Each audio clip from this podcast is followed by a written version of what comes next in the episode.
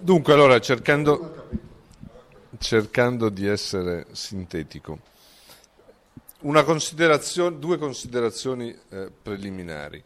Eh, perché lo sforzo di Ichino va o andrebbe premiato innanzitutto da parte di chi sta in maggioranza e al governo eh, con l'attenzione che abitualmente non si dà alle cose che vengono dall'opposizione anche quando sono intelligenti. Eh, perché a mio avviso, per quanto riguarda eh, la mia maggioranza, mh, nello schema, eh, fatemi grazia della semplificazione, c'è stata la crisi, poi la crisi così come è stata raccontata eh, finisce e c'è il dopo crisi. In questo schema i nostri problemi politici innanzitutto cominciano ora che inizia, virgolette del caso, il dopo crisi, perché eh, se si ricomincerà a ragionare in termini di più per quanto riguarda eh, il PIL i confronti saranno molto più difficili da sostenere e partendo questa volta eh, in un ipotetico ciclo positivo da un punto molto più basso di quelli a cui eravamo abituati come ripartenza anche dal punto di vista occupazionale, i risultati dovranno esserci e non potranno solo essere eh, come dire, venduti come tali.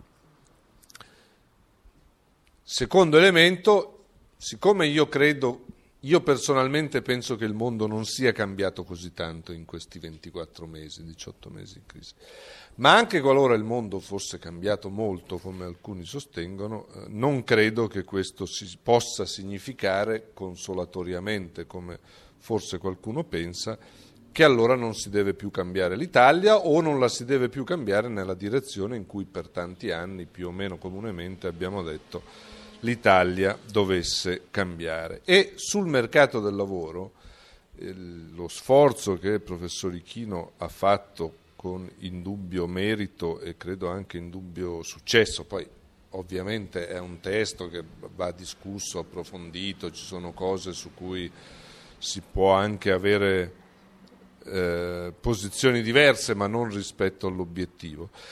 Perché dicevo che bisognerebbe, meriterebbe interesse? Perché affronta una delle questioni che resta lì. Possiamo pensare qualsiasi cosa di quello che sarà l'economia del mondo tra 12 eh, mesi, poi più avanti non, non sta a noi. È difficile però pensare che nell'economia da qui a 12 mesi sia indifferente avere un mercato del lavoro viziato o meno da iniquità e inefficienza come comunque è il mercato del lavoro eh, italiano. L'obiettivo di semplificazione è un obiettivo in sé, tutte le cose che diceva eh, Ichino anche nei confronti di, dei potenziali investitori stranieri, eccetera, hanno una loro efficacia, nel senso che c'è... Eh, la, la, semplificazione è risparmio di, di, di di costi reali e massimizzazione di opportunità, anche rispetto a chi deve venire dall'estero e altrimenti avrebbe difficoltà.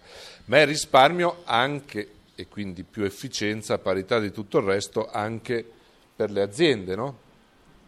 la semplificazione comporta una enorme operazione di disintermediazione politica, sindacale e professionale in tutto quello che si muove attorno a al lavoro e al mercato del lavoro, eh, questo avrebbe dei contraccolpi, ma insomma lasciamoli, indennizziamo i consulenti del lavoro, come si diceva prima, una tantum, una generazione, l'importante è che non ne seguano quelle successive. Però questo è un obiettivo di per sé. Poi ci sono due elementi che sono quello, quelli dell'equità e dell'efficienza del sistema così come l'abbiamo conosciuto. Apro una piccola parentesi. In, questa, in questo periodo è stato molto evidenziato, barra valorizzato da parte di esponenti del governo il ricorso a strumenti tradizionali di tutela della disoccupazione, diciamo la cassa integrazione, e ne sono stati esaltati anche gli, gli effetti benefici in termini sistemici.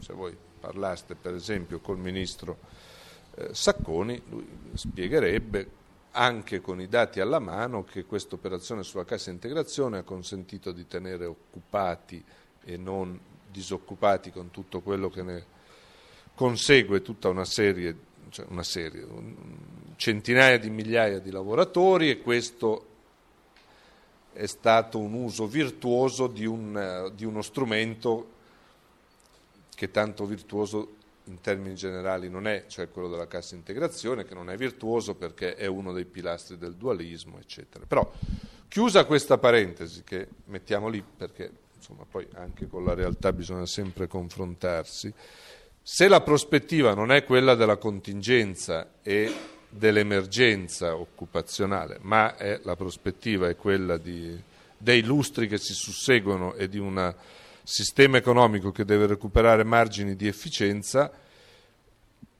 l'elemento contenuto in questo provvedimento, che è eh, di semplificazione ma, non, ma di ridisegno del mercato del lavoro e del welfare, è sicuramente quello di affrontare i due obiettivi, dell'iniquità e della inefficienza che c'è nella, nel sistema attuale. L'iniquità stata spiegata centinaia di volte, è quella del dualismo, che non ha a che vedere nel mercato del lavoro tra i tutelati e i non tutelati, che è iniquo sostanzialmente perché prescinde totalmente dal, da qualsiasi considerazione di merito, di professionalità, di produttività, anzi spesso i più eh, i, i, meno tutelati, ce lo ripetiamo da decenni, comunque i meno tutelati sono magari i più bravi, i più giovani, i più flessibili, i più produttivi e i eh, più tutelati sono, il professor Ichino l'ha scritto decine di volte, i meno produttivi, spesso magari anche i meno professionalizzati perché c'è una questione di età, di training on the job che non si fa, eccetera.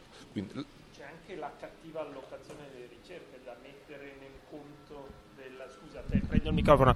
Il, l'ingessatura dei rapporti genera eh, una cattiva allocazione perché il lavoratore tende a fermarsi nel primo posto dove raggiunge la stabilità. Eh, non sempre il primo posto è quello che valorizza meglio le capacità del lavoratore e questo eh, determina una peggiore allocazione che significa peggiore produttività del lavoro italiano e quindi anche peggiore retribuzione rispetto a altri paesi, quindi va messo nel conto anche questo. Esattamente, che è quello che dicevo, equità e inefficienza. Eh, questo sistema duale produce l'iniquità di cui dicevo prima e produce l'inefficienza che è stata testé richiamata e altre inefficienze eh, in termini di, di, di, di allocazione eh, non sufficientemente produttiva delle risorse eh, del, dei lavoratori sostanzialmente. Quindi questo è il, eh, lo, lo, sforzo e eh, direi in buona misura anche, eh, anche, il risultato di questo tentativo. Io credo che si, quest, questa modalità, questo approccio sia come dire, congruente con, con la necessità in termini di, di, contenuto e dovrebbe diventarlo anche in termini di tempi, e eh, di implementazione. Io credo che la risposta, casomai, anche se temo che sarà un'altra, la risposta casomai della, della maggioranza del nostra, del governo, eh, dovrebbe essere quella eventualmente di porsi su questo piano con un qualcosa di, eh, di alternativo. Dovremmo invece rifugire dalla eh, estendere quella riflessione che facevo prima sulla cassa integrazione, cioè dal farci tentare dal dire che dopo tutto il sistema non è così male, che dopo tutto non ha così mal funzionato, che alcuni risultati ci sono, che il momento della difficoltà e della crisi non è quello delle riforme, cioè del lasciare il certo per l'incerto che la gente o il consenso potrebbe non esserci in un momento come questo. Io credo invece che questo, io a dire la verità lo pensavo anche all'inizio della crisi, de, de, de, della drammatizzazione della crisi.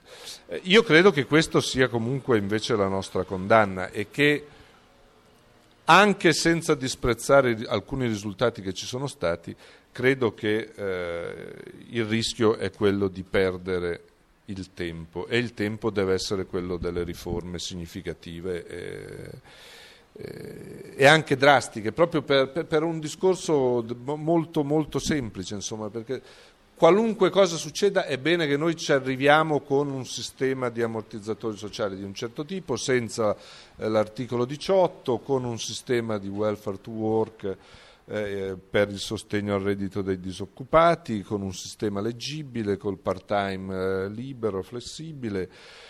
Io per esempio penso, tanto chiudo su un punto di merito, che rispetto eh, ai sussidi di disoccupazione qui c'è un eccesso di generosità. Eh, anche se il modello è quello danese che tutti noi abbiamo, però l'idea che un, un disoccupato dopo 36 mesi abbia ancora il 70% del reddito lo no, trovo. Dopo, dopo, dopo i, 20, i, primi 24. Non è per il, il, terzo anno non è il 70%. Sì. E eh, quindi dopo, dopo 30, sì, al 36esimo mese però al 36esimo mese avrebbe ancora il 70%, se sta sotto i 40.000 euro ancora il 70% del reddito, secondo me. Eh, insomma, però questo secondo me è eccessivamente generoso, dobbiamo fare i conti con un paradosso che non è un paradosso dal punto di vista economico, che eh, in Italia l'assenza di sistemi di, di, di, di, sostegno al reddito di fatto è uno dei meccanismi che hanno funzionato per alzare i tassi di occupazione. Però oggi hai il 100% per alcuni. il 120 mese. Siamo a, a, a, no, lo so, ma voglio dire, nel momento in cui superiamo il dualismo... È, è, è illuministico dire che è troppo il 70% dopo, a, dopo 24 o 30 mesi, perché no, oggi se... uno può stare per 10 anni, 15 anni in condizione no. di improduttività. No, il problema è che oggi non è che uno può stare, è che oggi qualcuno può stare.